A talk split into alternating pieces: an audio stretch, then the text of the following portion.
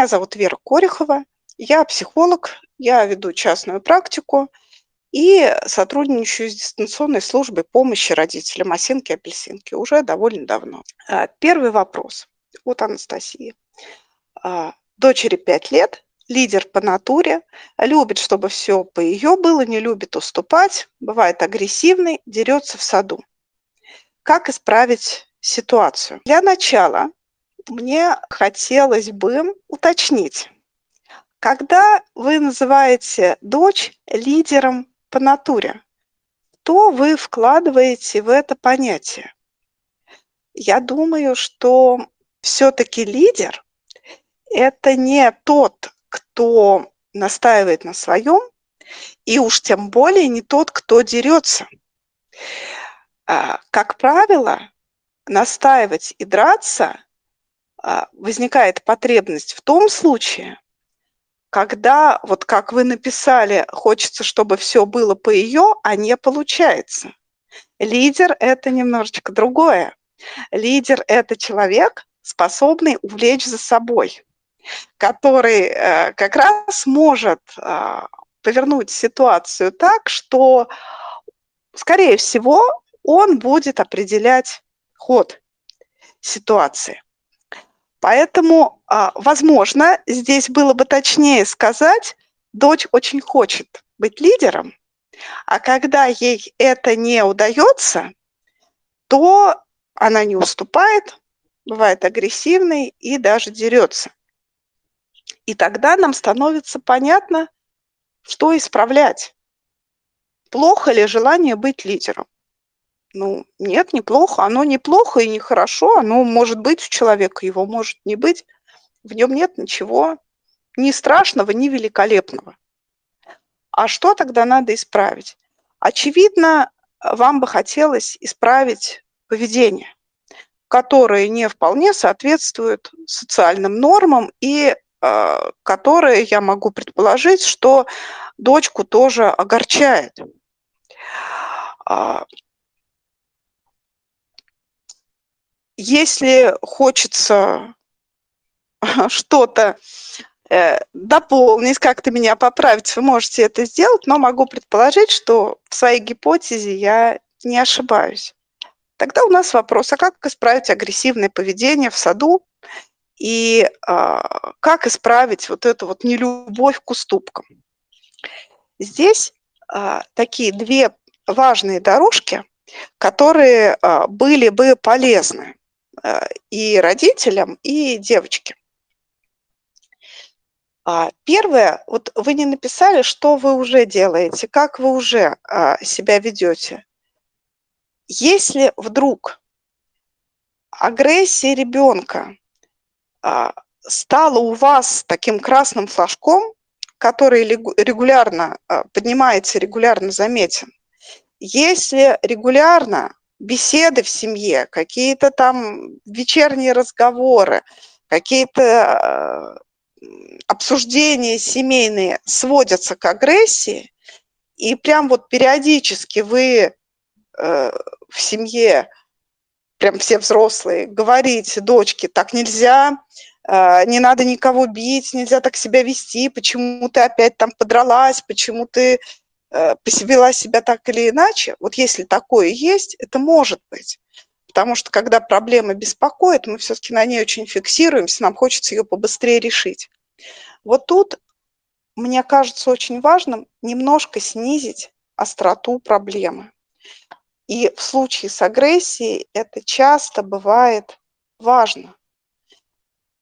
Ну, подралась. С кем не бывает. Можно отметить, что так делать не стоит, но не слишком фокусироваться на этом, чтобы агрессия не занимала ну, такое вот приоритетное место вообще в вашей жизни. Подвиньте ее в сторону. Пусть она не будет слишком значимой для всех. И тогда она в целом станет менее заметной, для дочки тоже. Если вы не ставите агрессию в центр, очень хорошо. И не надо ее ставить в центр. Дальше, что еще? Это первое. Что еще важно сделать? А подумайте, при, присмотритесь и в беседах проясните, а знает ли дочка, как вообще можно себя вести еще. Вот если ты попала в какую-то ситуацию, которая тебе неприятна, когда тебе хочется настоять на своем, когда тебе хочется, чтобы было по-другому. Что еще можно сделать, кроме драки, кроме какой-то агрессии, кроме обзываний, что-то еще. Она, в принципе, знает, что еще можно сделать. А вы знаете? Вот а, потому что э, иногда кажется, что вроде все очевидно, ну, условно говоря, не отнимай игрушку, попроси. Не говори, мы будем там играть в это, а спроси, во что мы будем играть. Но на практике, тем более девочке всего 5 лет, а, на практике часто оказывается, что на самом деле э, другие способы взаимодействия э, известны очень смутно. Ну вот потому что ребенок освоил один. Возможно, он даже добивается с его помощью успеха, а другие он не очень знает. И тогда ваша задача будет такая образовательная. Причем желательно так, чтобы это не было скучно.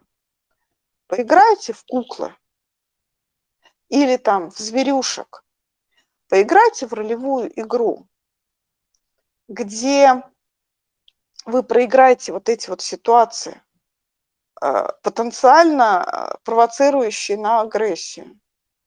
И ненавязчиво, но при этом понятно, покажите дочке, что можно делать, кроме каких-то агрессивных реакций. Вот. Это второй важный момент, такой образовательный. А, его не стоит недооценивать. Ну, действительно, дети, правда, не всегда четко понимают, как себя вести. И можно подсказать и научить. Третий важный момент. Дочка любит, чтобы все было по ее. Иногда, знаете, а, когда родители это замечают, они стараются это качество искоренить ну, оценивают его как негативное, или тревожатся, что не всегда же все будет по-твоему. Надо учиться принимать чужое мнение, надо учиться уступать. И стремясь искоренить вот это вот э, желание настоять на своем, что делают? Не позволяют вообще ребенку быть в ситуациях, когда ему удается настоять на своем. Дескать, приучайся, что бывает не только по-твоему. Приучайся, что тебе не всегда удастся э, на своем настоять. Вот обратите внимание, присмотритесь вот к дню, к неделе. А вообще у дочки бывают ситуации, когда ей, у нее получается настоять на своем, когда у нее получается э, сделать как-то по-своему. Не получается ли так, что э, все складывается, ну, как будто бы против нее, как будто бы вот все не по ее, и ей надо добиваться своего, желая хоть однажды вот оказаться в такой роли победителя. И э, если таких победительных моментов э, маловато, то имеет смысл добавить их в жизнь. Дома, где-то вот мимоходом, какие-то небольшие ситуации, чтобы э, все-таки были ситуации, когда дочка может сделать по-своему.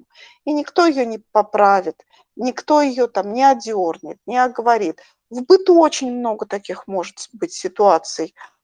Э, не знаю, условно из каких тарелок, там, в какие тарелки кашу положим, в плоские или в глубокие, выбери сама. А, во что поиграем, там, в какую настольную игру, что будем смотреть, э, там, какой мультфильм, например.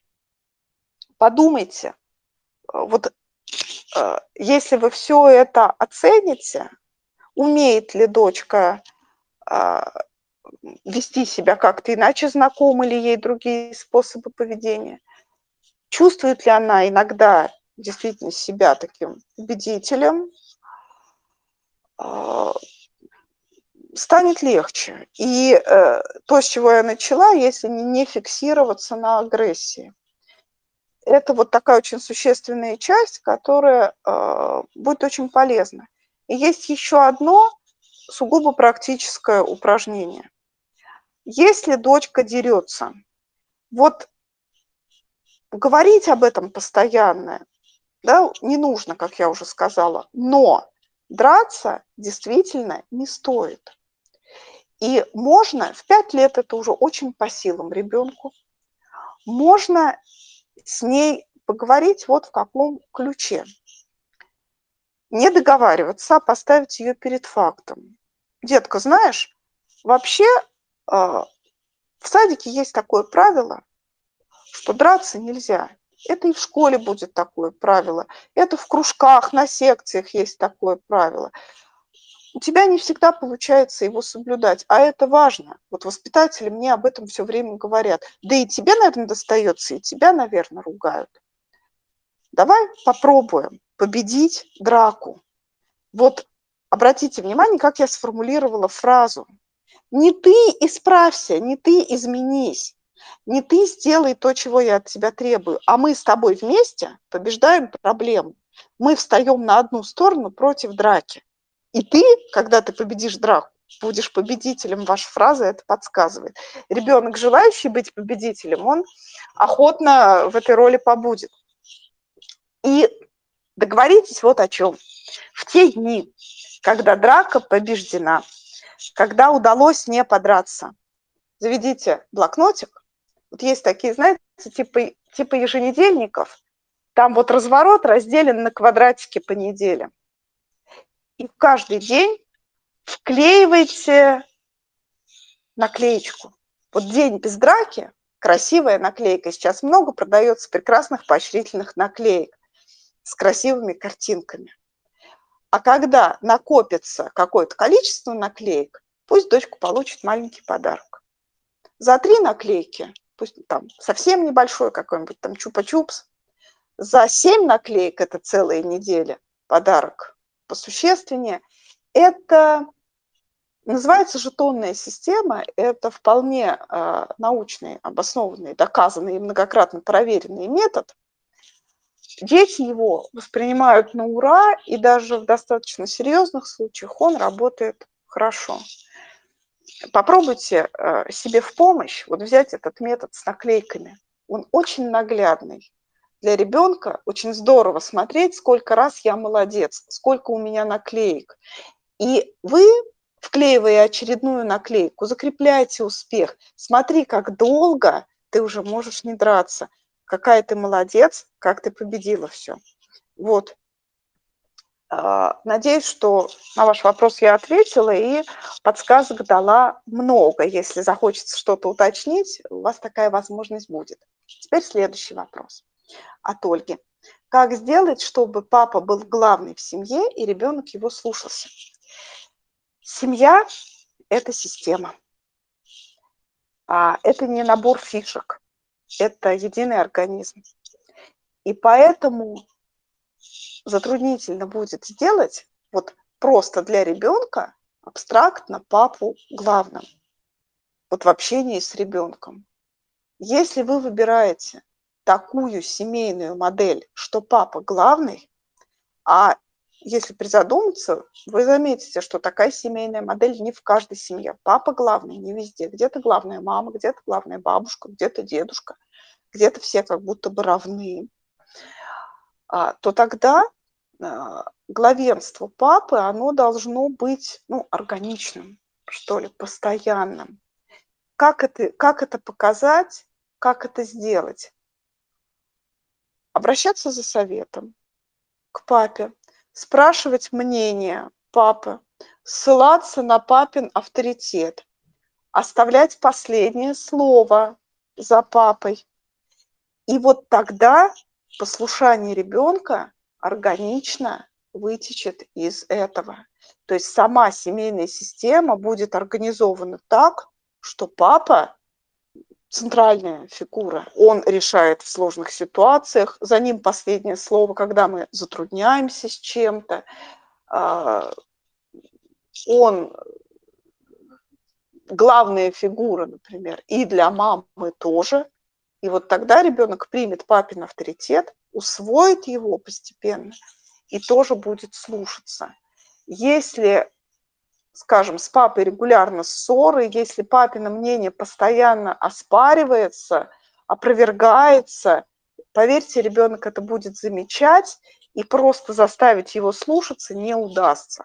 Ну, можно насильно, конечно, но это будет не то, чего вы хотите. Нужно просто вот в целом а, образом жизни семьи, вот такими действиями, которые я сказала, поддерживать папин авторитет. Так, собственно, вот про папу все, что хотела, сказала. Если это будет в системе, то и ребенок это усвоить не успел договорить вот что. Прежде чем выстраивать такую систему, взрослым стоит хорошо подумать, подходит ли она им потому что, а, ну, не всегда а, готовы к такой патриархальной, к такому патриархальному строю близкие. Поэтому сначала подумайте, потом выстраивайте, и все получится тогда. А, следующий вопрос от Екатерины. Ребенку год и шесть месяцев. Летом живем на даче, папа приезжает в выходные, много работает. Дочь не всегда рада папе, как сделать ее адаптацию к папе комфортнее? Совершенно естественно, что такой маленький ребенок э, за неделю а, без папы привыкает к определенному ритму, и нарушение некоторые этого ритма, который, естественно, связан с появлением папы, они немножечко некомфортны. И Именно поэтому она не рада. То есть, конечно, не стоит это трактовать как не любовь к папе, не внимание. И папу в этом отношении стоит успокоить, если вдруг он переживает. Потому что лучшее, что здесь можно сделать, собственно, это и есть ваша задача, как увеличить комфорт ребенка, не форсировать происходящее, не нагнетать обстановку, не пугаться. А ты что, доча, ты меня забыла, ты меня не любишь? А, это только встревожит ребенка. Здесь вот немножечко звучит жестко, но представьте себе, что пришли гости в дом. Как себя поведет умный взрослый гость? Он не будет пытаться обнять или поцеловать ребенка он не будет пытаться посадить ребенка к себе на колени, он даже не будет пытаться усиленно с ребенком там поговорить или поиграть, если ребенок сам этого не хочет. Он даст возможность ребенку посидеть в уголке, отойти, может быть, отвернуться, может быть, там набычиться и не разговаривать. Что в этом случае поймет ребенок из спокойного поведения взрослого? что все безопасно, что мне можно быть собой, что а, меня не тронут без моего желания, все спокойно, и что меня принимают. Это самое главное, а, что из этого, из этого э, поведения считает ребенок. Меня принимают таким, какой я есть, это гарантия безопасности. Поэтому лучшее, что здесь можете сделать вы и папа ребенка, не тормошить дочку, позволить ей вести себя так, как она того хочет, а самим при этом оставаться в спокойном, ровном, хорошем настроении, не выстраивать вообще ситуацию приезда папы вокруг дочки. Вы же тоже, наверное, соскучились по нему. Пообщайтесь друг с другом, поговорите. Дочка притягивает, например, мамино внимание, от папы отворачивает. Ну хорошо, пусть мама обнимет дочку, пусть мама возьмет дочку на руки. В общем, здесь стоит следовать за ребенком.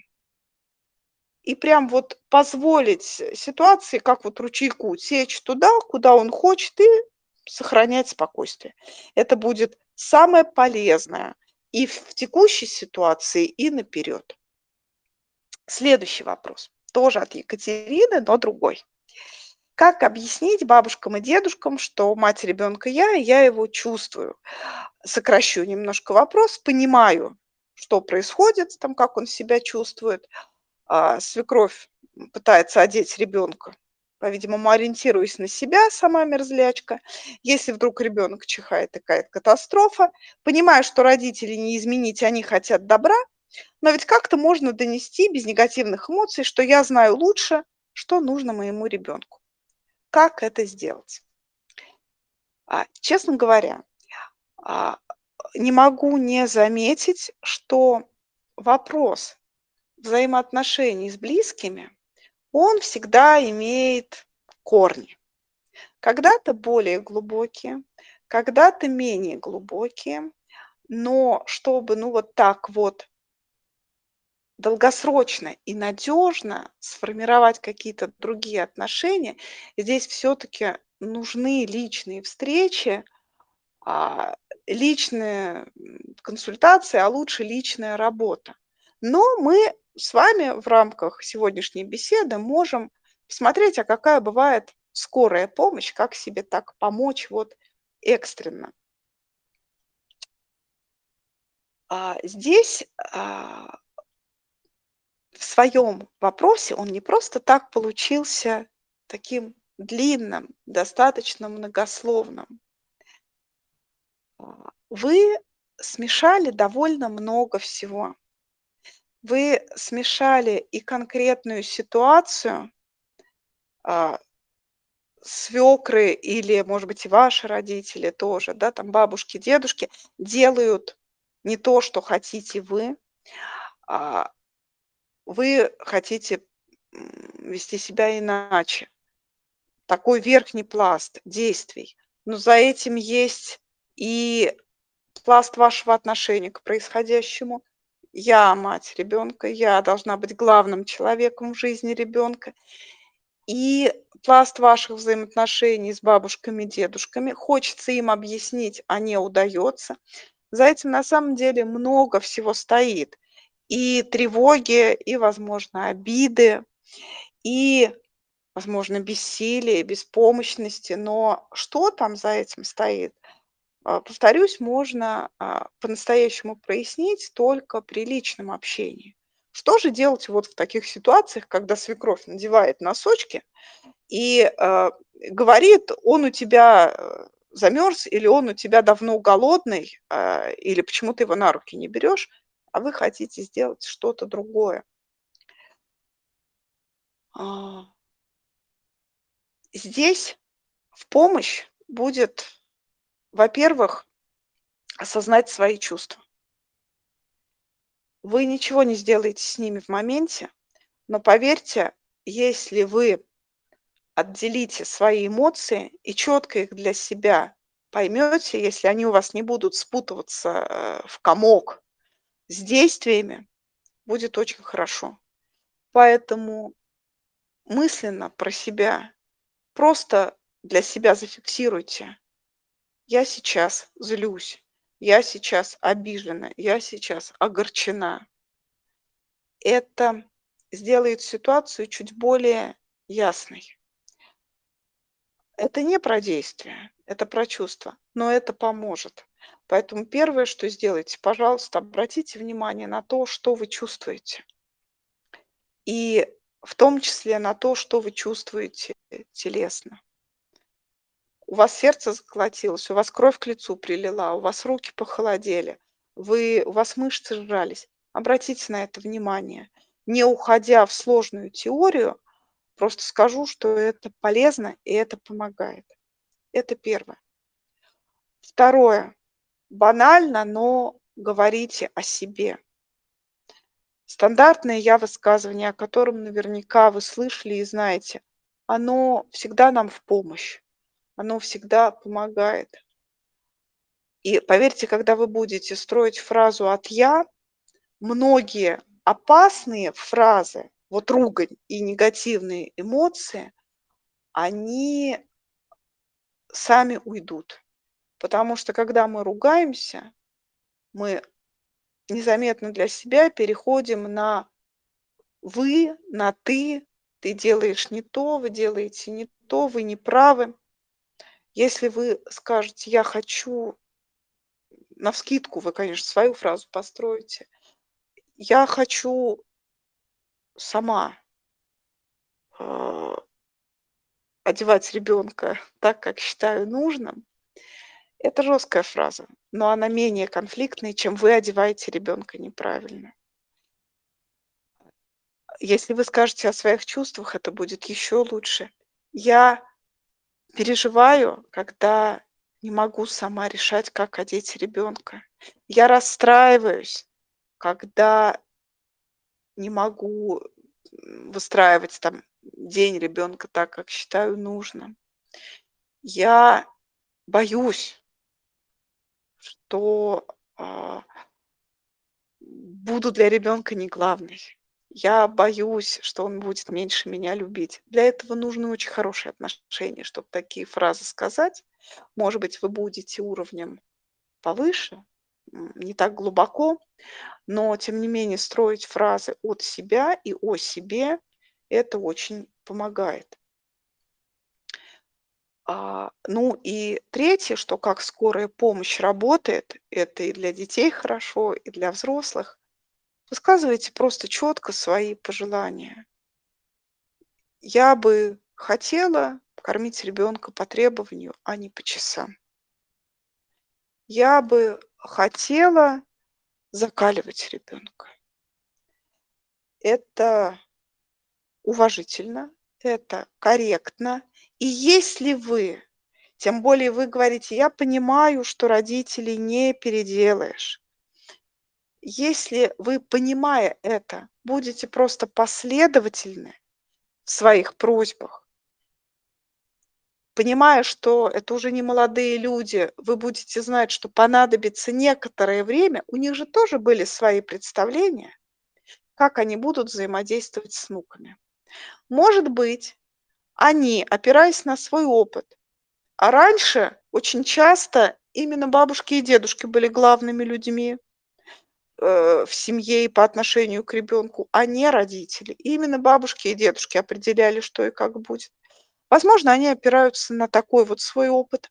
Им нужно время, чтобы э, привыкнуть к другому, им нужно время в том числе, чтобы пообижаться, оставьте им право на некоторые обиды, на то, что на время на то, чтобы свыкнуться, но будьте последовательны. И если вы а, будете держать вот э, свой вектор в нужном вам направлении через некоторое время, не очень быстрое, но вы добьетесь успеха, и это будет важно и для вас, и для бабушек, дедушек. Иногда личная работа нужна вот именно для того, чтобы получить поддержку, чтобы выстоять и пережить вот этот вот период, не чувствовать вину за собой, что вы э, делаете не так, как хотят ваши близкие. Вот если э, я не до конца ответила на ваш вопрос, пожалуйста, уточняйте. А сейчас я пойду дальше. Следующий вопрос. Дочке 11 месяцев, невозможно отойти ни на шаг от нее, даже выйти в туалет, истерика, а, хотя в поле зрения находишься. Что можно сделать, или это возраст такой сейчас? Перетерпеть. Да, перетерпеть. Это именно возраст.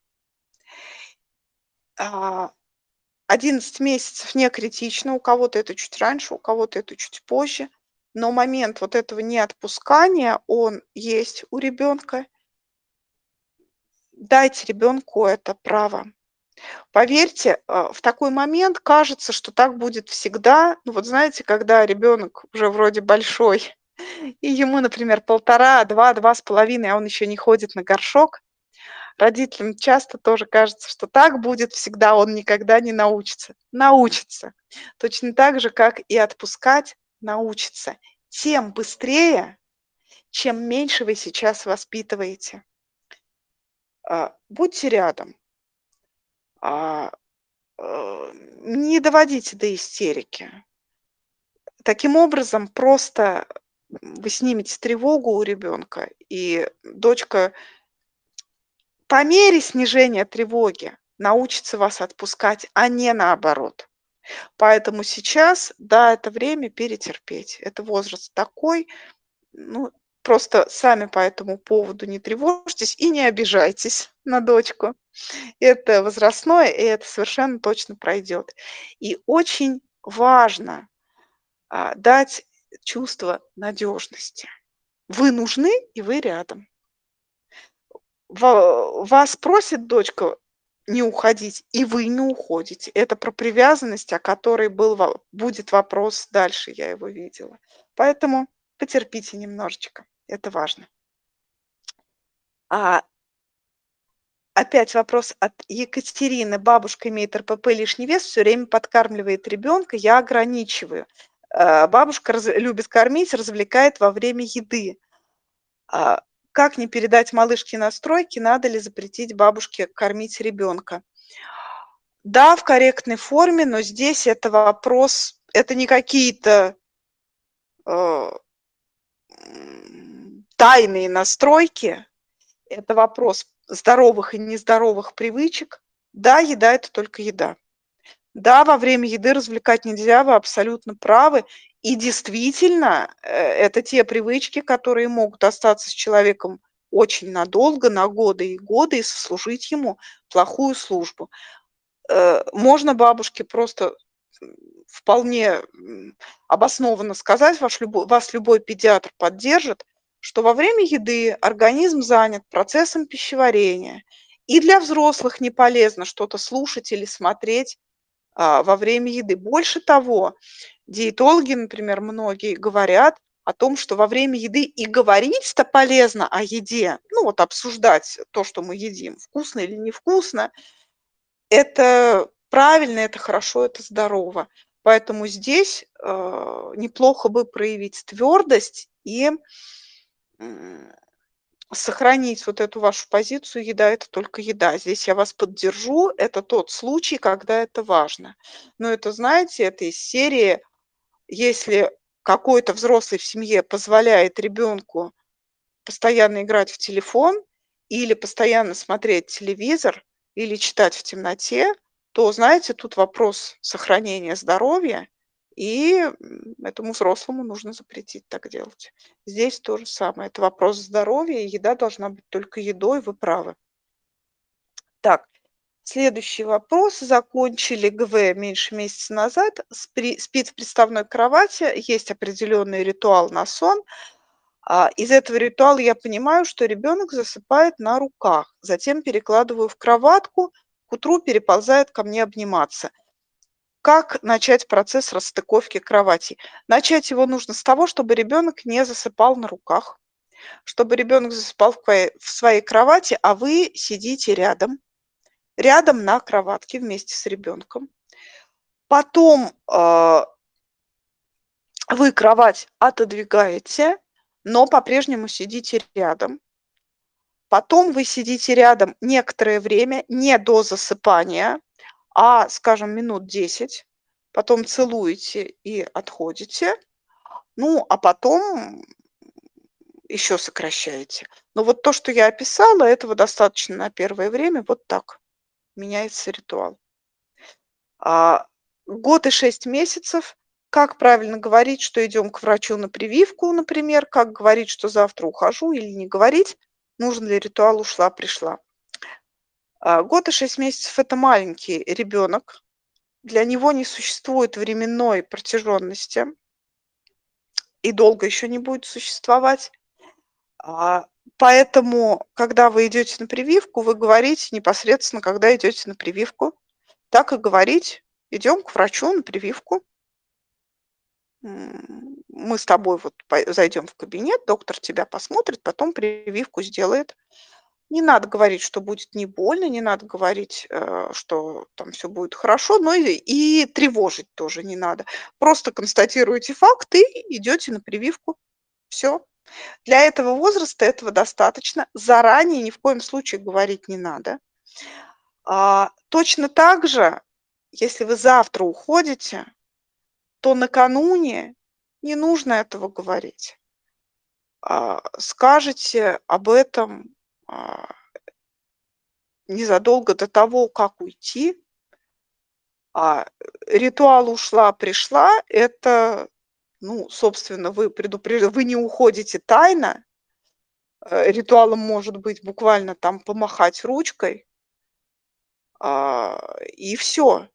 И здесь а, хорошо, а, что если, если ребенок э, горюет после вашего ухода, плачет, куда-то забивается в уголочек, чтобы ему позволили это сделать, он погорюет и перестанет.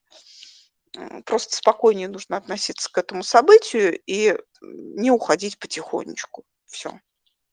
Если ребенок плачет, вы обнимаете, целуете и, и уходите, но не в тайне.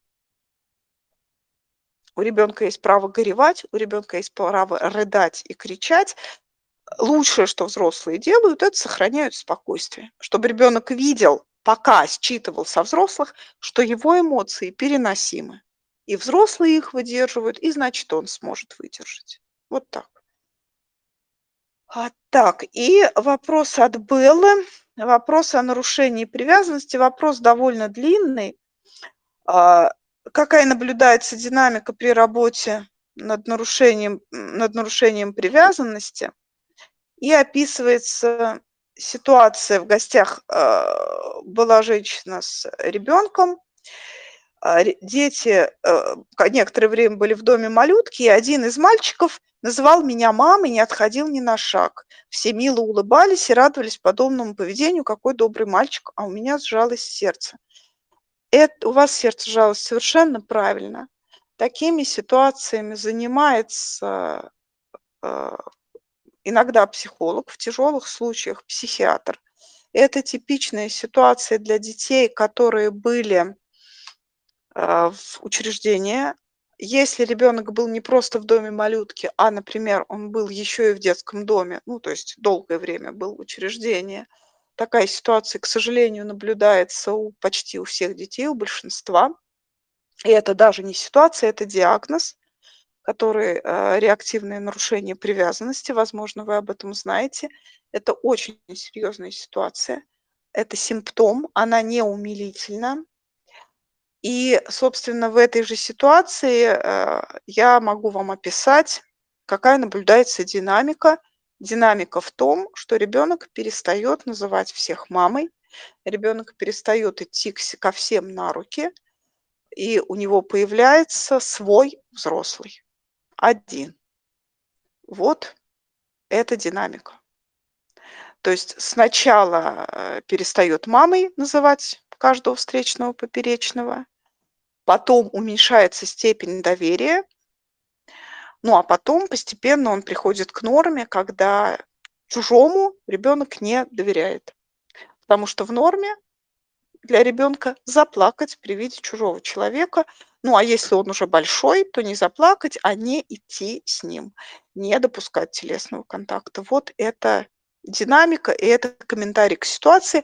Эта ситуация э, является патологией, ну, и это вполне конкретный диагноз. А, психиатры, психологи с этим диагнозом сталкиваются.